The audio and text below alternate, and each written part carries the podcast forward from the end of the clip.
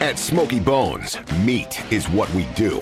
And we do it all while taking our inspiration from everywhere. From New York strips and buffalo wings to St. Louis ribs drenched in Kansas City sauce, our meat mastery knows no bounds. We grill it, smoke it, pull it, carve it, you name it. So come try our new rib feast. That's a house rack of ribs, two sides, garlic bread, and a drink for just $19.99 when you dine in. At Smokey Bones, meat is what we do. Limited time only while supplies last where permitted by law.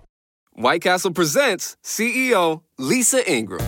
My great grandfather opened White Castle in 1921, which is why I'm excited to announce the new 1921 slider, inspired by how we made them 100 years ago, with 100% beef patty topped with cheddar cheese, caramelized onions, tomato, lettuce, and pickles. Come see why originality never goes out of style. I'm Lisa, but you can call me the Slider Queen. White Castle, long live sliders. Pasteurized processed cheese at participating castles.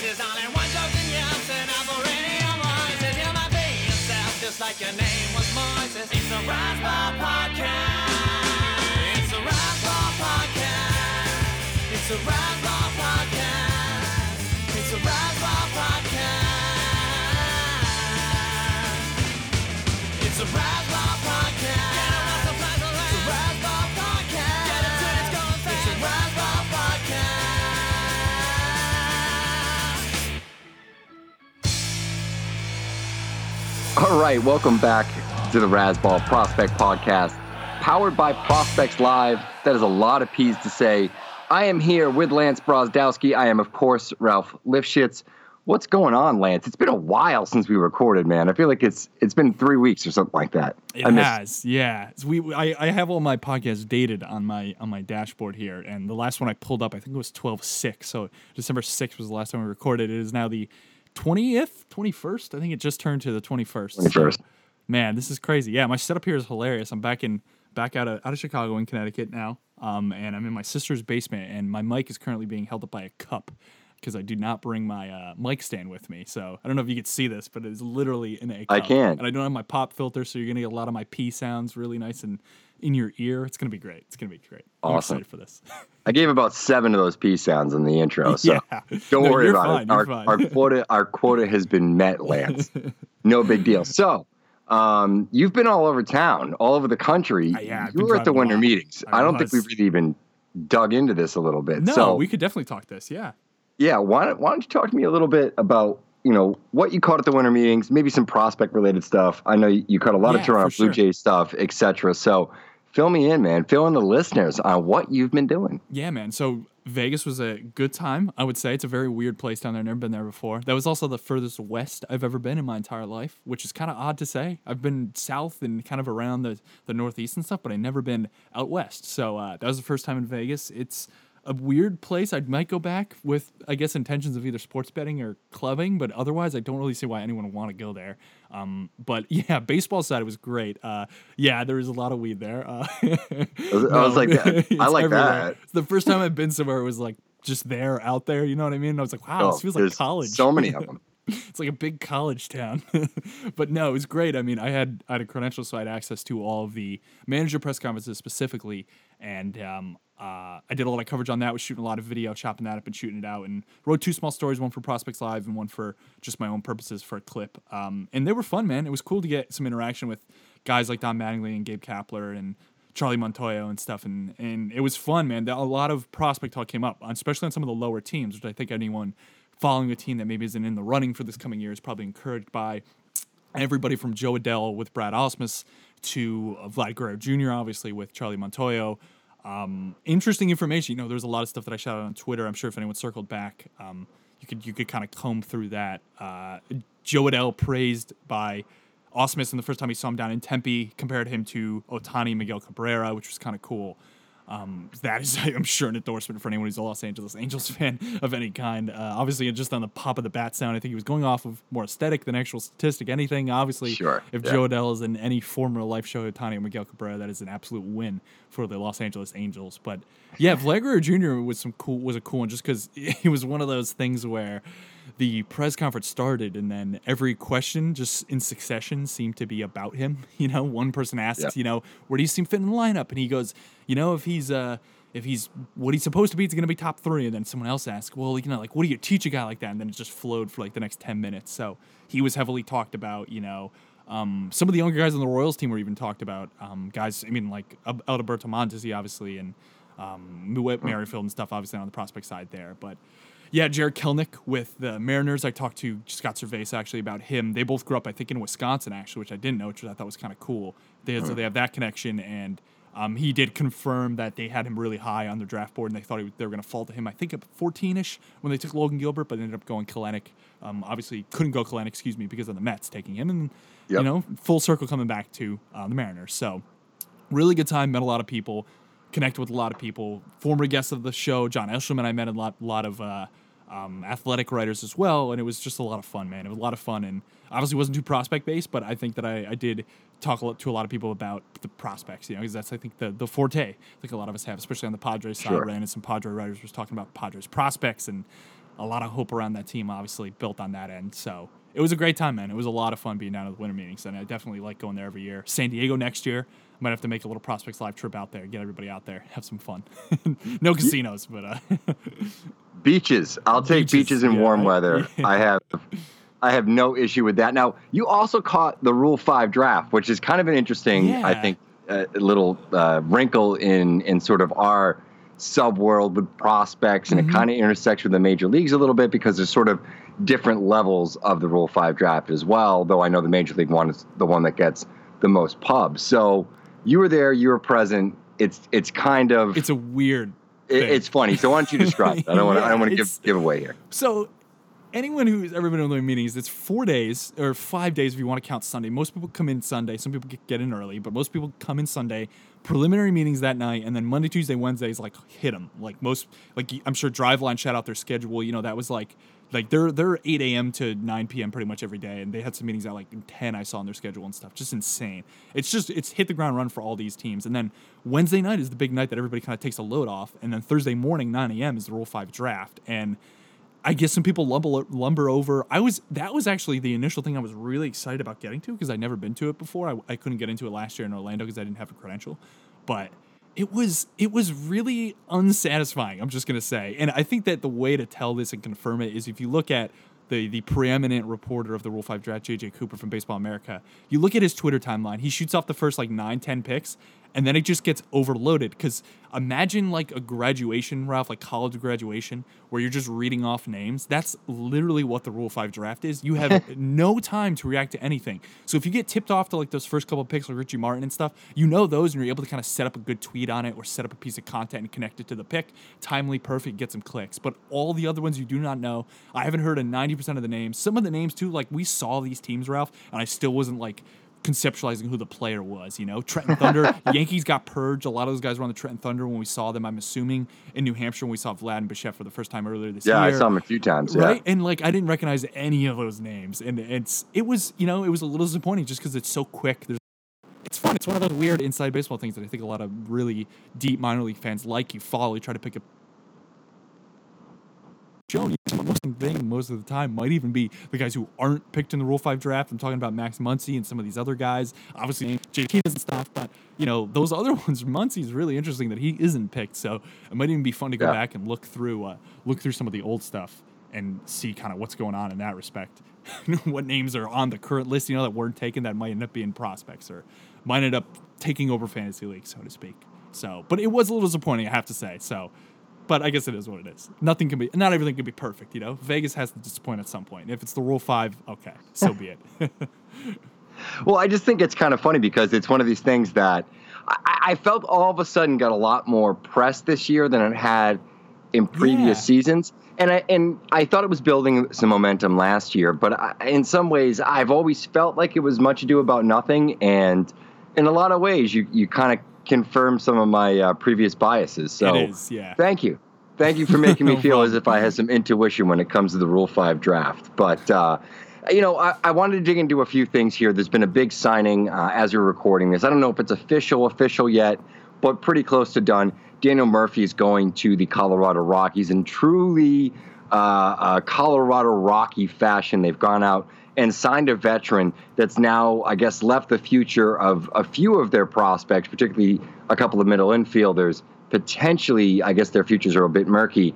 I guess the question I pose to you, Lance, is do you think that the Rockies signed uh, Daniel Murphy or going to sign Daniel Murphy with the intention of him playing a, a, a predominant role at second base, or do you really feel that he's probably going to be their first baseman?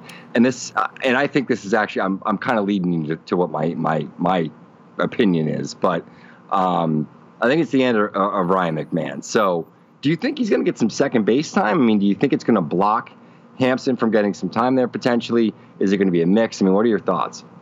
Yeah, I mean, I think pre-pod we were talking a little bit about that this probably weighs heavier on the second base situation, and we'll maybe get into this on the second wrinkle of in, in a bit. But we'll we'll preserve that for a second. But we'll just talk about the fact that I, I seems to be that he's going to be predominantly at first base. I can't imagine the defensive statistics at second were too great.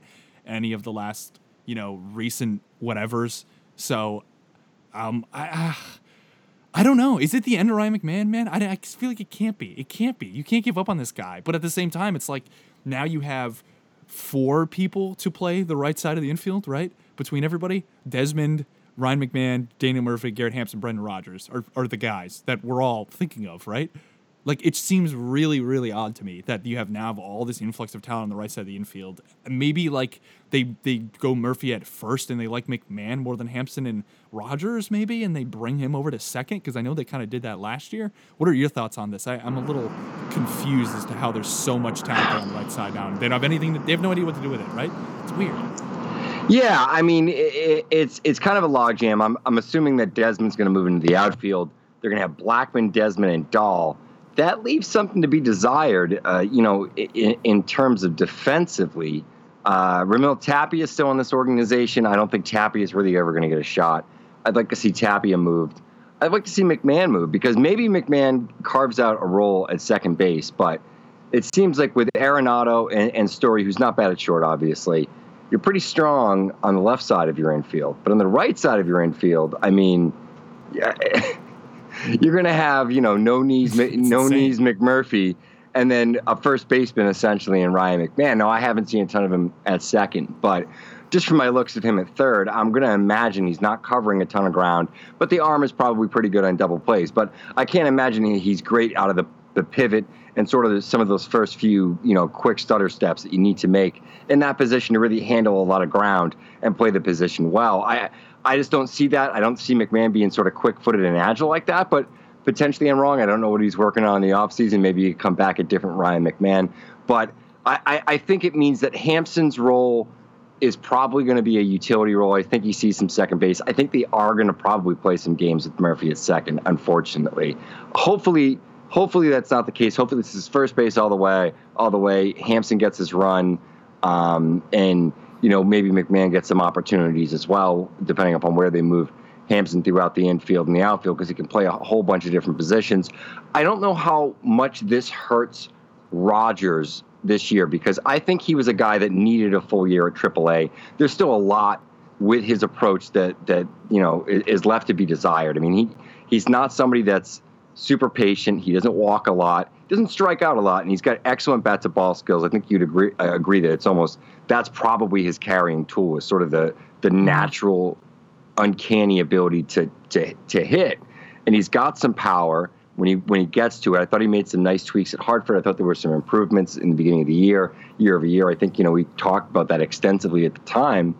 He sort of fl- you know plateaued after the injuries, went up to AAA, kind of wasn't the same, got injured again. So he had a, he had a bit of, uh, of a disjointed second half. So I don't want to totally hold that against him. I think this is a big year for Rodgers, but I, I wasn't expecting Rodgers to be a guy that was going to be up in the first half of the season. I thought he was probably going to spend a majority of the season in Albuquerque and potentially see some time in September if he hits enough to earn a cup of coffee.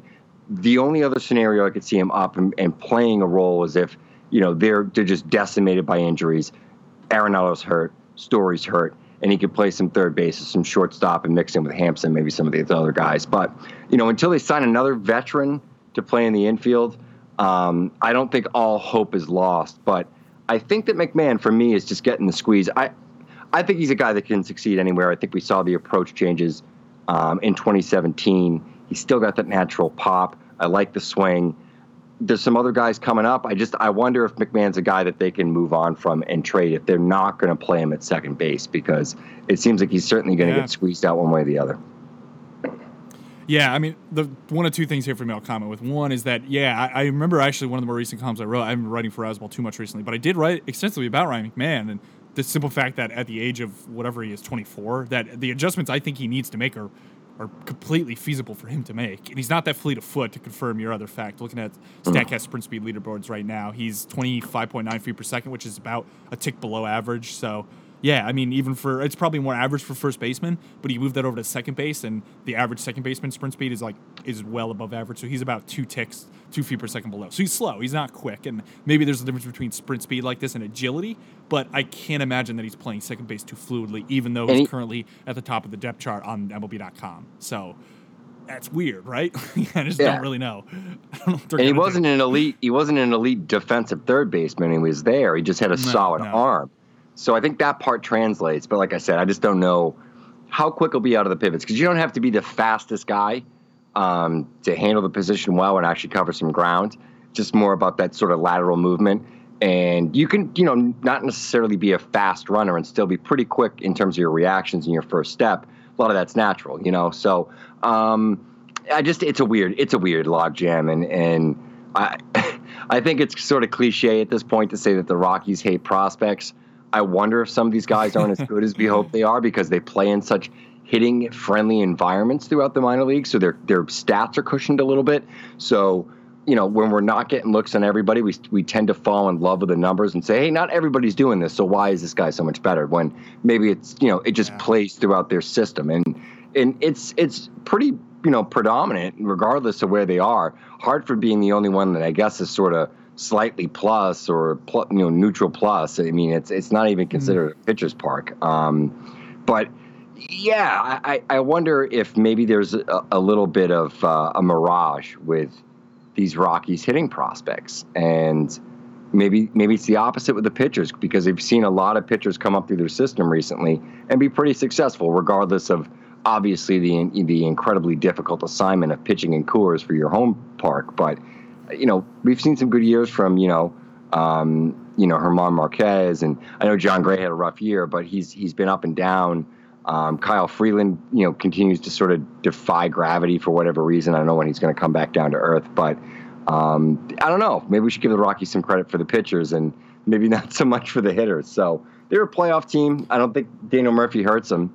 Yeah, he might actually help them a little bit. So, you know, taking a real life standpoint on it, it it's not bad. And I think you had mentioned that you think the signing of Murphy, kind of going in the same vein, might potentially lead to mm. them being a player with the pieces they have with these prospects they're not calling up for JT Realmuto. What are your what are your thoughts on that? Yeah.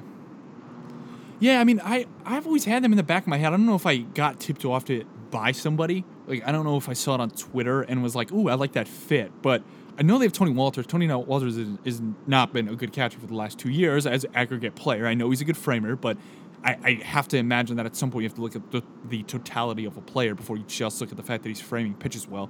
If there's a, if you have an average to below average framer, but he's producing plus offensively, I'd probably rather take that guy. Like I, I think there's a lot of wrinkles with it. I get that they could continually say that Wolters is a good catcher because sure, if he's a good framer, you could technically say defensively he's probably an okay catcher, but he's a poor player based on WAR and based on a lot of evaluation statistics. So with that said, if this team is in the window where they have Arenado gone after next year and all these other things happening, it's like this is their time to win. They make a lot of logical sense. Realmuto is not saying in the NL East. They have the prospect here. I think they could get it done And Brendan Rodgers. I think Brendan Rodgers gets them to the table with Miami because Miami does not have a lot of mi- middle infield depth. I don't know what the peripheral pieces of the package would be, but based on a lot of the rumors, I think you could get it done with something like a Brendan Rodgers.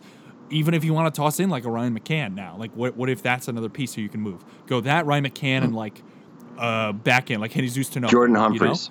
Does that get you Realmuto, Jordan Humphreys, something like that? You know, Yeah. I think it makes a lot of sense. I don't know if if I'm the Marlins, if I'm 100% thrilled with that return, simply because I, I don't know if I'm in love with Brendan Rodgers personally as a player. I, I think that I've always been a little weirder on him. I think that I, I wish I was a little more bearish from the start because I think that we might be getting a little prospect fatigue with him just because there's really no impact tools. We know he's probably an everyday regular. I've always thought he's been a second baseman over a shortstop. I don't Yeah. know how he's going to play third, if he's going to play third well. So it's like, all right, he ends up at second base, but I think that this is a weird player that could get it done. It really depends on how the Marlins value a guy like Brendan Rodgers and whether they need like Rodgers, Welker, and Nevin, which would probably be too much from the Rockies' perspective. But it makes a lot of sense for me to let him go after Realmuto. It, it lines up really well structurally. They could have Realmuto catch like 120, 130, maybe play somewhere else in the field. I don't know if they want to do. They probably want to keep him behind the plate. But then you have Wolters as your backup, who I think is a completely viable backup. And then you just do whatever you want with AAA catcher Tom Murphy, who's sat there for years. But I think that that's a weird suitor for them. And, and going back to one more thing, I don't know if you have any comments on that, but I do want to ask one thing.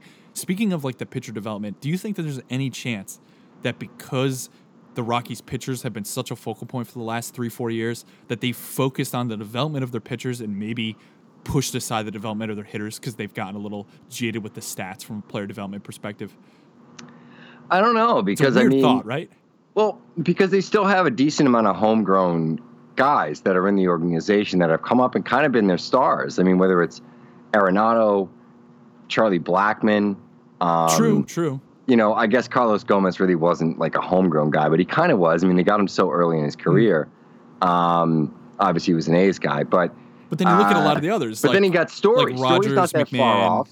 Yeah, I think it's just Story, a matter of yeah, story too. of- okay, okay, maybe I'm I think it's this. just the guys that didn't break through were Ramil Tapia. We haven't seen McMahon break through. Yep. And David Dahl has been injured. But for the most part, David Dahl has gotten an opportunity because David Dahl has been good. So maybe it's one of these things where it, they they trust they trust the right guys, and we're just like I, I just come back to maybe we're overrating some of these guys. Um, yeah, I, I wonder if Rodgers, McMahon, and a couple other guys they have the prospects to get it on Tapia. I mean, they could make some moves and and really throw for for potential major leaguers because I think they have a lot of guys that maybe we maybe we think they're better than they are. Um, but I still think that Tapia, McMahon, Rodgers, they're all guys that probably should have everyday roles at some point in their career, and they're not all that far from contributing to a team that doesn't have a lot of depth. So maybe Miami would take that trade because they'd be able to add four four pieces, and it wouldn't take away too much from the farm system because McMahon, Tapia, some of these guys have already graduated. You're really only trading away Rodgers, who I mean, eh, I, I, I was starting. him right now. Yeah. I was Like- starting. I was starting to dull on him right now. I mean, I think I'm. You know, he's higher than Tyler Nevin, but you know, Tyler Nevin is is creeping closer and closer, and probably the same thing with Yeah. Welker. If you're going to look at, it, I mean, all these guys have hit. They've all had you know tremendous numbers, and you know, I, I think there's some less some less troublesome signs in some of their profiles, particularly Nevin, who doesn't sell out for power and kind of just has it naturally. I'm, I'm dying to see him in Hartford this year. I'll probably see some Welker as well. too, You know, yeah. they, they drafted guys like there. yeah, they drafted guys like uh, you know Terrin Vavra, who's a, a second baseman, Nico uh, Nico Decolati. So they have they have some some bats that they added in the draft this year. They've drafted pretty well. They got a lot of bullpen arms. I, I don't think it would kill the system. I mean, they could actually trade away two or three of these, uh, you know, two of these guys like Tapia, McMahon, Rodgers, one guy from the system, and maybe somebody from the back end, and it's a pretty solid package actually.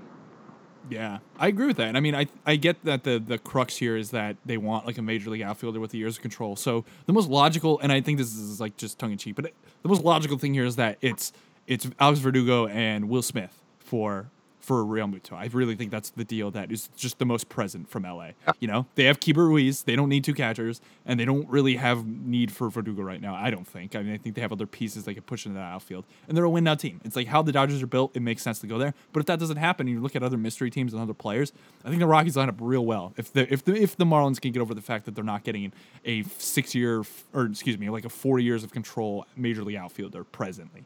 Which I mean, maybe you could get that out of Ryan Tapia. Like he's not gonna be he's not gonna be a two five WAR guy. He's probably gonna end up being like a one five two WAR guy. But I mean, I don't know. Maybe he's too much of a redundancy. playing with Lewis like Brinson. Mag- Magneuris Sierra. Yeah, they're playing Lewis Brinson too. Yeah, so. Um, yeah, I mean, I don't know. Do you, you have a tendency on where you where you see Realmuto going and what the return might be in terms of prospects? You know, at this point, I have no idea. I mean, it seems like it was it was going to be the Astros. You know, it seemed like they were hanging around for a while. We heard the Braves had a deal that was potentially going to get done. It seemed, you know, funny to be interdivision, but I, you know, I wouldn't put anything past the Marlins. Um, I think LA is probably the team that's creeping around in the background. Sorry to burp there. That's disgusting. Sorry, everybody on there. um, but I, uh, I, I think LA is probably the team that has the ability to get it done, and it makes the most sense because they're not going to sign Grandal and or re-sign Grandal. And they have Austin Barnes as a backup. They got Keibert Ruiz, uh, who's in the organization, and a few other guys. Um, I guess they could make a deal with Will Smith and Verdugo, who would sort of st- sturdy up and give them some stability in that outfield with a lot of volatility with some of the prospects that they do have. Guys like Monte Harrison, you know, um, and obviously guys like Lewis Brinson. So I think Verdugo would be a steadying influence because he has a high floor. He's really solid defensively. Um, give them a bunch of really solid athletes and, and solid defensive players, and a guy with a, a good hit tool that you know maybe isn't going to put up you know insane numbers. The power is going to be dealt a little bit, but you know maybe he can give them sort of that steady influence that they had with Christian Yelich. Um, though I don't expect Alex Verdugo to ever win an MVP award.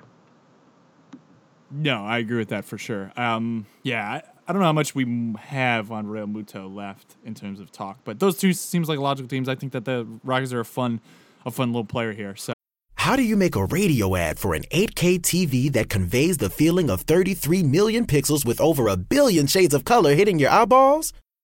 This is the best we can do. Samsung Neo QLED 8K, unreasonably good. Texting privacy policy and terms and conditions posted at textplan.us. Texting enrolls for recurring automated text marketing messages. Message and data rates may apply. Reply stop to opt out.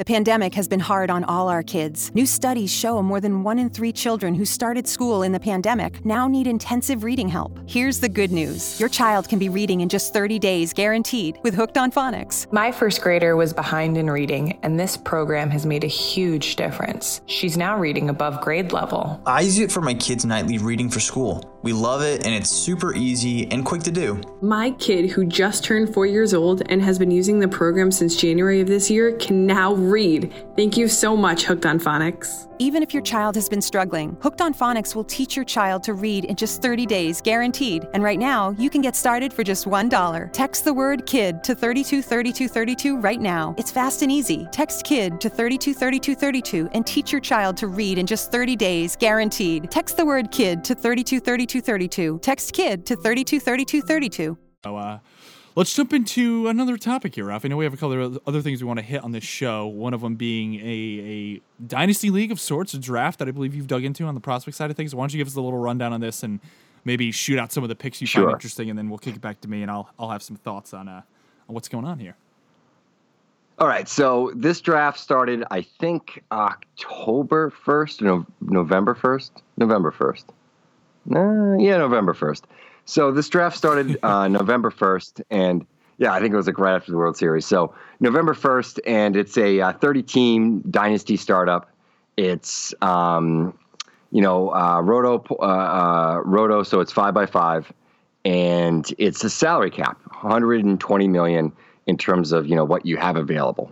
So the way the salary cap structure, the salaries work, is it's real life salary. So it's whatever a player has. The guy's a free agent, you get like potentially the first six years of his salary up to, um, and there's some different things that you can play around with, uh, et cetera, et cetera. Now you also have contracts that when a player uh, exceeds 150 at bats as as a hitter or 50 uh, uh, innings pitched as a pitcher, his con he automatically gets a contract. And for the first three years, it's 500,000, 500,000, 500,000, and then in year uh, four, it's a million. Year five, it's three million. Year six, it's five million, and then they go into free agency.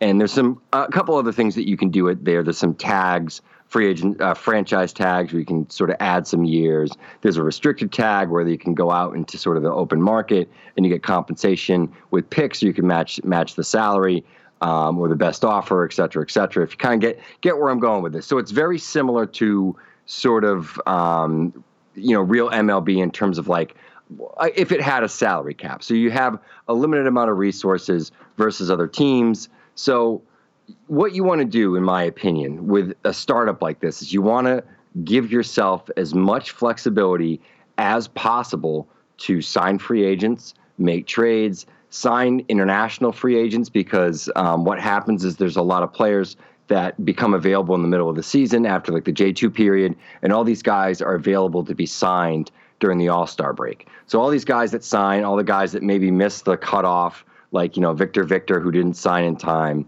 uh, or uh, yeah, I mean, Kikuchi, some of those guys. So I might be able to bid on some of these guys. So what what I've sort of focused on doing uh, with this draft is I've decided to do almost entirely prospects and guys that are in early parts of their career with, with contracts. Think I'm in the 32nd round out of 50 picks, and I think I have three million dollars in the books, 3.5 million dollars in the books right now for next for 2019.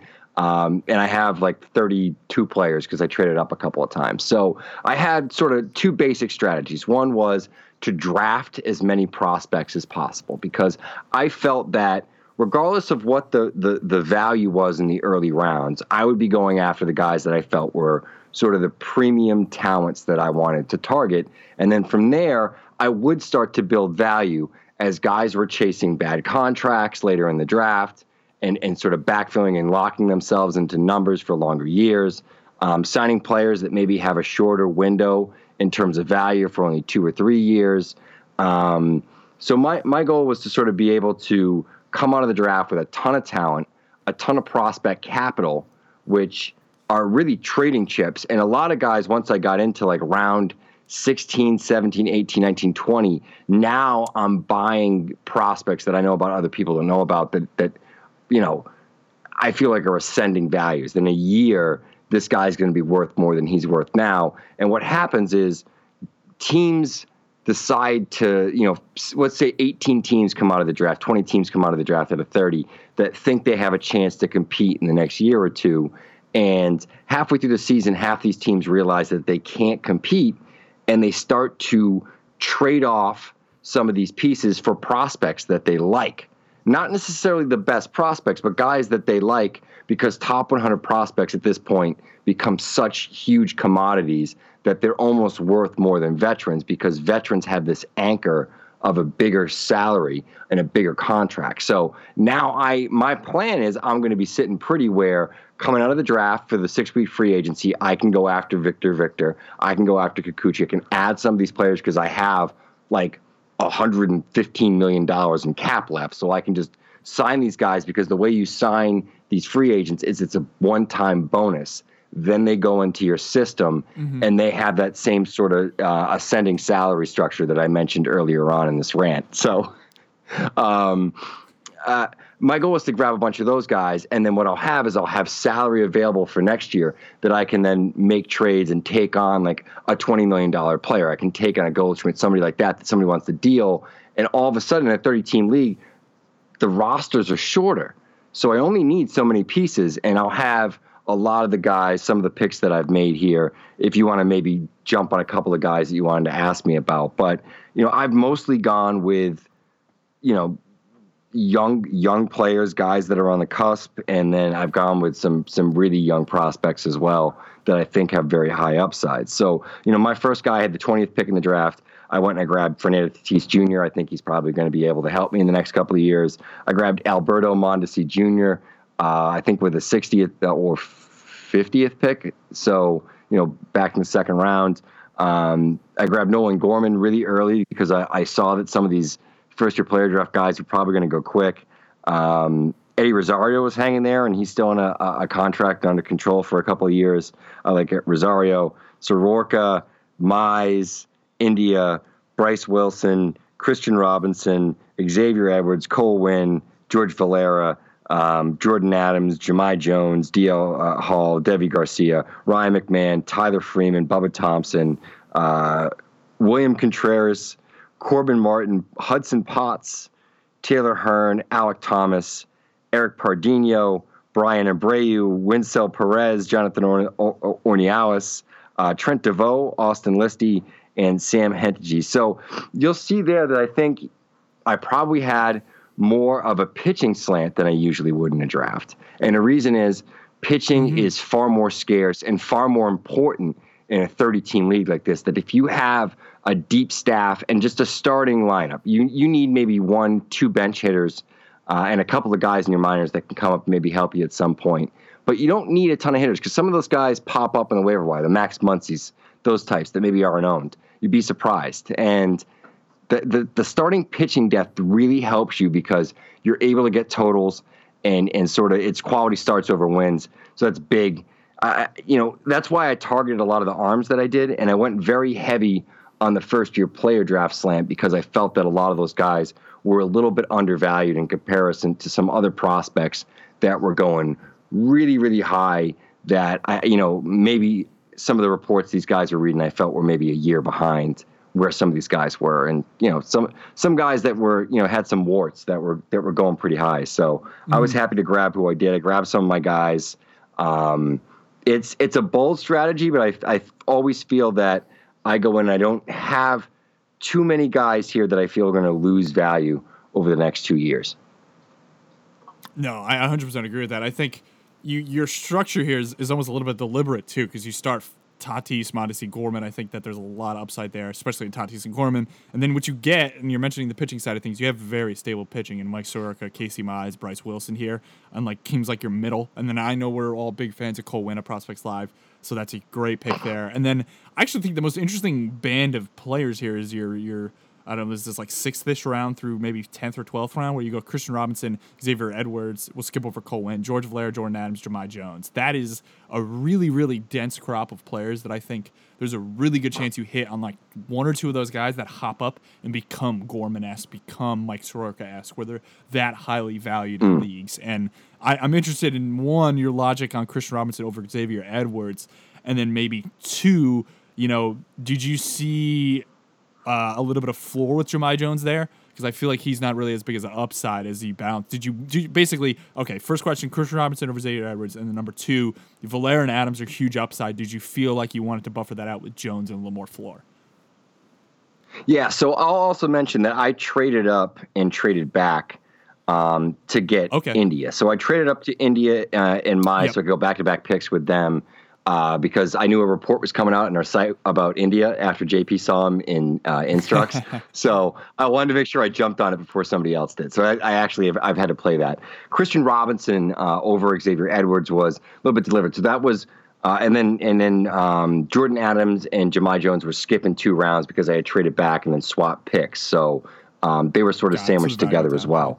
Just yeah, so just in terms of like you know what the difference was, it was maybe off by four rounds from the or three rounds from the pick in front of it. So um, Okay. Edwards was a guy that I felt there was value there. Kristian Robinson I grabbed because I knew that somebody that I'm friendly with because I, I try to you know talk trade. They're guys that I play in other leagues with. There's a lot of crabs in the startup league as well. So I probably know about 12 to 13 of the guys in the league. And one of them was talking to me, and he always shares too much information. And I'll actually talk about this later on. And he told me that, like, you know, I knew how much he liked Kristian Robinson. So I'm like, at worst, this guy's going to be easy trade partner for Kristian Robinson. So I knew I had some value there, and I knew he would go before my next pick. So I was going to go Edwards, and I said, you know what? I'm going to grab Robinson. Um, and then Edwards. I think I have Robinson at this point, maybe a few spots ahead of Edwards, actually, in my top 100 as well. So he's an ascending value. I, I see Kristian Robinson. I see potentially a young Eloy Jimenez. So um, I wanted the power, and then I got some more athleticism. I had a I had a crunch here, um, especially with with sort of Edwards. Um, I know Valera and, and Robinson. I guess were were were both sort of mashers, but you know Adams, Jones. Um, you know where I where I grabbed I grabbed some serious athletes. And I think you mentioned that, but uh, Jones was hanging around there once again, and I felt like he had a pretty good fall league. Um, there was some value there. I think the Angels list was coming out once again, and uh, I decided to scoop up Jones. So I like Jones. I know JP's really sold me on him. There's some J, JP influence in this team uh, with Cole Winn and some of these guys. Um, and I think just the fact that I get some great first-hand information because we're one of the few sites I think that was able to uh, put out some Cole Winn video. Um, so yeah, I don't know. I'm I'm I'm all I'm all jacked up for uh, for this team so far, and uh, I have about I guess 18 picks left, and I still have a ton of like deep prospects they're going to be able to scoop up. So it should be fun. Yeah, talking about specifically some of these deep prospect guys, I know Bryan Abreu is a guy you picked up on that Astros list you wrote for Prospects Live, and then Wenceel Perez we saw a little bit of um, in the Midwest League. I know a lot of people have been reporting about him as being one of the only guys on that West Michigan team that was pretty good. And then DeVoe Listi, I know, was a big guy, uh, righty bat, a little more of an old school, but really good contact profile. I know JP was high on him. So what's the process in some of these later later guys here between like Bryan Abreu and, and Sam Hentges? Because I know you like Alek Thomas a lot. You've talked about him, and then I feel like once you get above that, you know, guys like Bubba Thompson, Ryan McKenna, obviously one of your boys and stuff. A little bit of stability there, but then what's the process when you're getting really late on how you're prioritizing guys? Talk about that a little bit. Yeah, so I really liked, you know, Alek Thomas and, and Taylor Hearn. I felt like I got some value on. He had just been added at the 40 man um, the day before when I made that pick. So I felt like, you know, there was some potential for him to come up and pitch in, in, in Arlington this year. So I knew that he had some real life value. That's a guy that can jump up quick. And I think because of how nasty he is, if he comes out of the pen, he'd come up and be, you know, maybe even not not Josh Hader, but that's sort of a dominant arm out of the pen. He's lefty nasty stuff, at least has the two very good pitches. There's potential there for him to be a dominant guy and kind of a fun arm to own. This is a, a safe saves holds, so those guys can sort of play up as well. Pardinho is a guy that I felt had a lot of upside. And then when I started to get into like Wenceel, Ornelas, um, Deveaux, Listi, I grabbed Listi because I picked before Jason, and uh, I, I, didn't know if Jason Woodell loves Listi, and I figured that I could – once again, I, I, like to play tricks on people. I'm, I'm, I'm a bit of a, a, a, dick like that. So I decided to, I decided to, to snatch up list, Listi on him. And, uh, yeah, so I, that's what, that's one of the reasons I grabbed him. Um, Sam is a big lefty man with some good stuff. Had TJ, so it kind of delayed his development a little bit, but he's been excellent since he came back. I love the organization. You know, I trust Braves arms, I trust Astros arms, and I trust Indians arms. So I decided to take a chance on him. Uh, this this mouthy guy once again, uh, my buddy was was telling me he wanted to draft Hentges, and I'm like, this was my next pick, dude. You're killing me. So I, I hit up Pirate Steve down in Australia, who's also in this league, and I said, dude, I got to move up to your pick so I can move ahead here, but you can't announce the trade until you're on the clock, so that way this guy doesn't know that I swooped in, stole his pick, and then try to and then try to trade up for a pick, you know, in front of yours. so he waited. We got the deal done. And all we did is we switched. I had a 20th pick in the round. He had the seventh. We swapped picks there. The next round, I had the 10th pick in the round, and he had the uh, like the 23rd. So we swapped those. We just sort of swapped picks real quick. Totally made sense for us. No big deal. He had nobody that he was dying to pick up. Um, so I was able to trade up, get Hentges because once you get into this like late 30s, I got guys that I really need to draft. Like these are guys that like okay, I'm almost have it planned out. Like this is rounds you know, 35 to like 45. These are the 10 guys I want to grab. This is the five other guys. And when it starts to dig into them, then you have to like go back into your reserve. So I mean, I have a list of like 250 guys from all from all of our lists that I wanted to target. And uh, one last guy I want to talk about before I kick it back to you was uh, Trent Deveaux. So the reason I took Trent Deveaux is uh, um, uh, one of our writers, um, you know, is is very close with a particular Padre scout that that we know, and uh, you know, sh- who shall not be named. And uh, he saw a lot of Trent Deveaux over the course of uh, the season out in Arizona, and uh, he decided to reach out and really stump for Trent Deveaux and saying, you know, this guy uh, maybe should even be higher on our list because you know, this guy has a lot of projection. Um, he's just not there the way D'Shawn Knowles is, who's very polished. He's very filled out.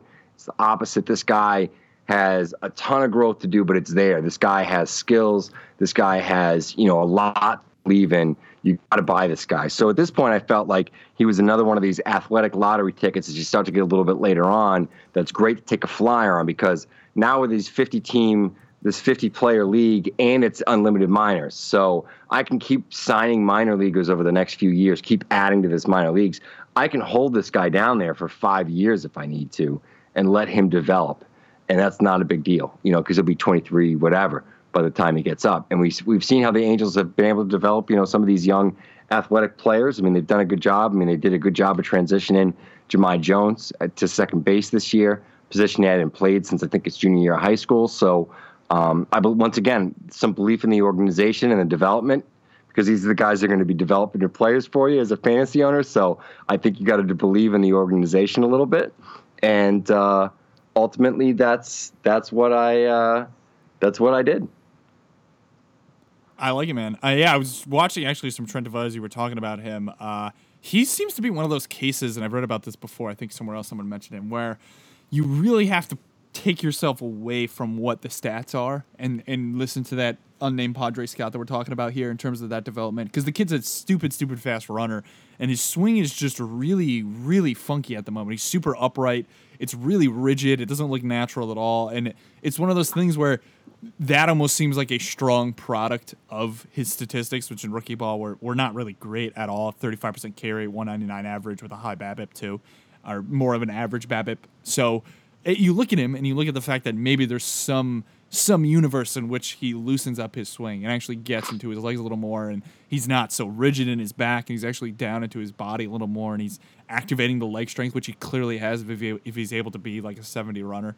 Um, so he's super interesting in that respect just because i don't feel like guys like this get a ton of respect especially in prospect circles dynasty prospect circles if you're not coordinating with scouts and you're not reading reports on guys who you think there may be a projection with. And Deveaux sticks out in that res- respect to me because D'Shawn Knowles is much more polished, especially with a lot of those other guys, a lot of those other twitchy outfield prospects that the Angels have between Joe Adams Yeah. and Adams. Like those guys have the stats, they have the tools, they have all this stuff that pops out. And then you look at Deveaux, and he's got really nothing aside from the speed right now, and the stats don't look good, and the swing is funky. But if you believe in him as a prospect, the kid's only 18 years old. It's like guys like that are huge. Guys like that are massive, you know? And it's like you look at how quickly a guy like Kristian Robinson developed from a guy with a little bit of barrel movement to now where he's almost freaking that kid's swing is beautiful. I was looking at the Prospect Live video we have up on Kristian Robinson and it's just it's super, super simple from the right side in terms of what he's doing with his barrel control, and I love it. Um, guys like this, man, it's just you give Deveaux like two, three years, and he's not going to blossom as quickly, but he's not going to lose that speed. Like if he's this much of an athlete, and, and the unnamed Padre scout likes him that much, like he's a he's a really fun guy to put a put a name uh, put a mark on, so to speak. I think is what I was trying to get at there, and, and revisit after some time. Um, I'm not really sure if there's anything else to go through here, Ralph, but. Uh, who are I don't want to I don't want to toss names out here and spoil any any of the possible listeners from these later picks, but who who are maybe some of the back half after who are some of the guys you're targeting right now as you go back into this draft? Yeah, so uh, a couple of guys that I'm looking at right now. There's, a- yeah, so, so a couple guys I'm looking at right now that I have some arms that I'm I'm sort of targeting that I feel I can get some good value on um, a little bit later, and I guess some there's some bats too. Some guys that are sort of forgotten a little bit. One bat is uh, some guys from um, uh, the Rangers list, like Anderson Tejeda, maybe Chris Seise, who hasn't been drafted yet. Will Benson's there, so I can get myself some Gronk with a bat. Um, Daniel Johnson's still available. uh, Dylan Carlson. Yeah, I mean, you know, there's some guys that I'm gonna. Uh, Derek Fisher's actually still available. Um, but there's some arms I like, like AJ Alexy, uh, who I think would be a good one. Tyler Ivey's another arm that I'm I'm, I'm targeting a little bit, uh, and then Brandon Bailey. So some of these some of these Astros arms. So I'm starting to go into organizations. Tim Cate's still out there. Someday I might take a chance on. Uh, maybe a bounce back guy like Lolo Sanchez. Um, Bryan Reynolds is around. So there's you know there's some some players. Uh, there's some all uh, some other guys a little bit deeper. Some J two guys. I'm not going to throw out here on the radio. Don't want to get uh, uh, pounced on and and and ha- lose some of those names. But it's definitely getting a little bit uh, tougher now, and uh, it's it's it's going to be tough sledding for probably the next 18 picks or so. But I think I have enough prospect knowledge and, and depth to be able to steal some guys. I'll probably start to grab some of these uh, relief arms that I like that I've been digging in on, and and some of the other uh, uh, uh, deep sleepers that I've been able to get in the back end of some of these top 30s that we've been doing over on uh, Prospects Live since I guess October now. So uh, we're almost done. We got 22 systems done. We only got a few left, and it's been a lot of fun. So I feel like that's something that's prepared me quite a bit for this. One little piece I'm going to mention, I want to throw out there, and what I did early on is I sort of approached it as like round six through 12. I didn't care so much about drafting there because of the prospects that I had. So I took those picks and I traded back. And I, I what I did is I, I would package them with like my round 40 to like 50 picks. And I was able to turn those round 40 to 50 picks into picks in the late 20s, into the mid 30s, and late 30s. Um, I didn't do it as much as I like, only did it a couple of times, but I think that's one of the few areas that if I could do it again, I would probably make a few more of those trades, knowing some of the prospects I probably could have gotten a few rounds later. So uh, something that I did, I dabbled in a little bit. I don't think I uh, I went back to that well quite as much as I probably should have. Yeah, that's no problem at all, man. Um, what do you have on tap for Prospects Live in terms of your top 30s? I know I have the Padres and White Sox, which are two absolutely loaded lists. Um, are you done? I'm done, baby. I am all done. Yeah, I, I don't have any lists left. I did I did six. I did the Red Sox. I did the Rockies. I did the Orioles. I did the Washington Nationals. I did the Reds. And uh, ooh, this is the bastard system that I'm apparently uh, not remembering off the top of my head. Um, oh, that's not good. Rockies? That's not good. I said Rockies. I said Reds. I said Nationals. Right. I said Red Sox. Astros. I said, I said Orioles, and I said Astros. I thought. Did I say six there? Was that six? I think it was six. Can we add? Okay, good. I don't know if we can I don't count. know if we can. Can we actually count? that was all of them. yeah, that was all of them. So yeah, no, I'm done. The things So, you find out I'm on the working on Razzball uh, Prospect podcast. I'm working on uh, prospect lists. So Eddie, Matt, myself, our fantasy dynasty team, we're working on some lists to help you out in your dynasty leagues. We already have the first year player draft list. I know we're going to update that. We got to move Nico Hoerner into the top ten, maybe the top five, um, but we're not going to release that yet. Um, we have some top 100s. We're going to have a top probably four or 500. We're going to do again. Um, and that's going to be a combination. We've already done our first work in the top 100. That's very much, pretty much done for Eddie, myself, and Matt. Um, we already beat each other up over our picks, and I think we went back and kind of beat ourselves up over the things that maybe uh, the process kind of weeded out and maybe put us in the mat for some of our beliefs. And you know, I think that's good. Um, so we had a lot of discussion about our lists, and I think that we maybe took away at least a few things for each of each other. So what we're going to do is we're going to put together a blended list. We're going to do it by sort of a point system based on the rank going from 100 for the top pick. You know, Vlad Guerrero is obviously going to be a, a straight 300, and uh, and then sort of work our way down. And that's how we're going to figure it out. We're going to have a cumulative score uh, between the three of us and how we got to this top 100 number. Um, and then we're going to work our way through the next 50, doing the same thing. Next 50, doing the same thing. Next 50, next 50, until we get to the 400. So it's going to be a lot of fun because I feel like we're going to work really collaboratively on it. We're going to have a top 100 hitters. We're going to have a top 100 pitchers that we're going to do it the same way. So I think that's really useful for dynasty leagues if you want to go back and forth.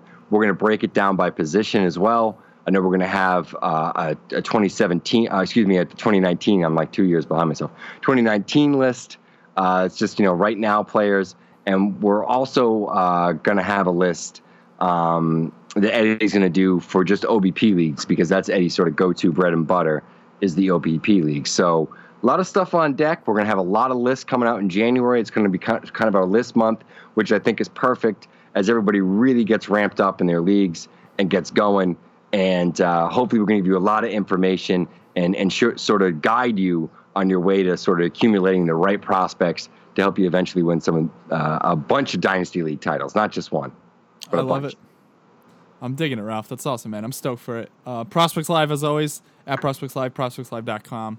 Um, what else we got for the folks, man? We gonna we gonna get out of here? 50 minute Yeah, mark. let's get outta here. Short ones? Yeah, why like not? short ones. Short ones. It's the off season, and uh, the winter meetings weren't all that exciting, No. unfortunately. it's been a Rule Five draft, kind of an off season. that's a, that's a great uh, metaphor right there. I like it. Uh, Ralph, for everybody joining us, um, you're at Prospect Jesus. I'm at Lance Broz. Cut out the Dow from the Twitter handle. I haven't talked to people in a while, so I don't even know if they know that. But uh, new new Lance Twitter handle. But anyways, the same old Lance tweets and stuff. So don't worry about it. But yeah, Razzball.com. You know, me and Ralph will we'll kick it into gear with these once the minor league season gets going. And Prospects Live is where we'll have a lot of the content. So thanks as always for everyone joining the Prospects Live crew and the Razzball Prospect Podcast crew. Now over a year, we're over the year anniversary mark, and we're excited to keep this going. Always a fun Mm. doing it with you, Ralph. Um, enjoy the rest of your night, everybody. Take care.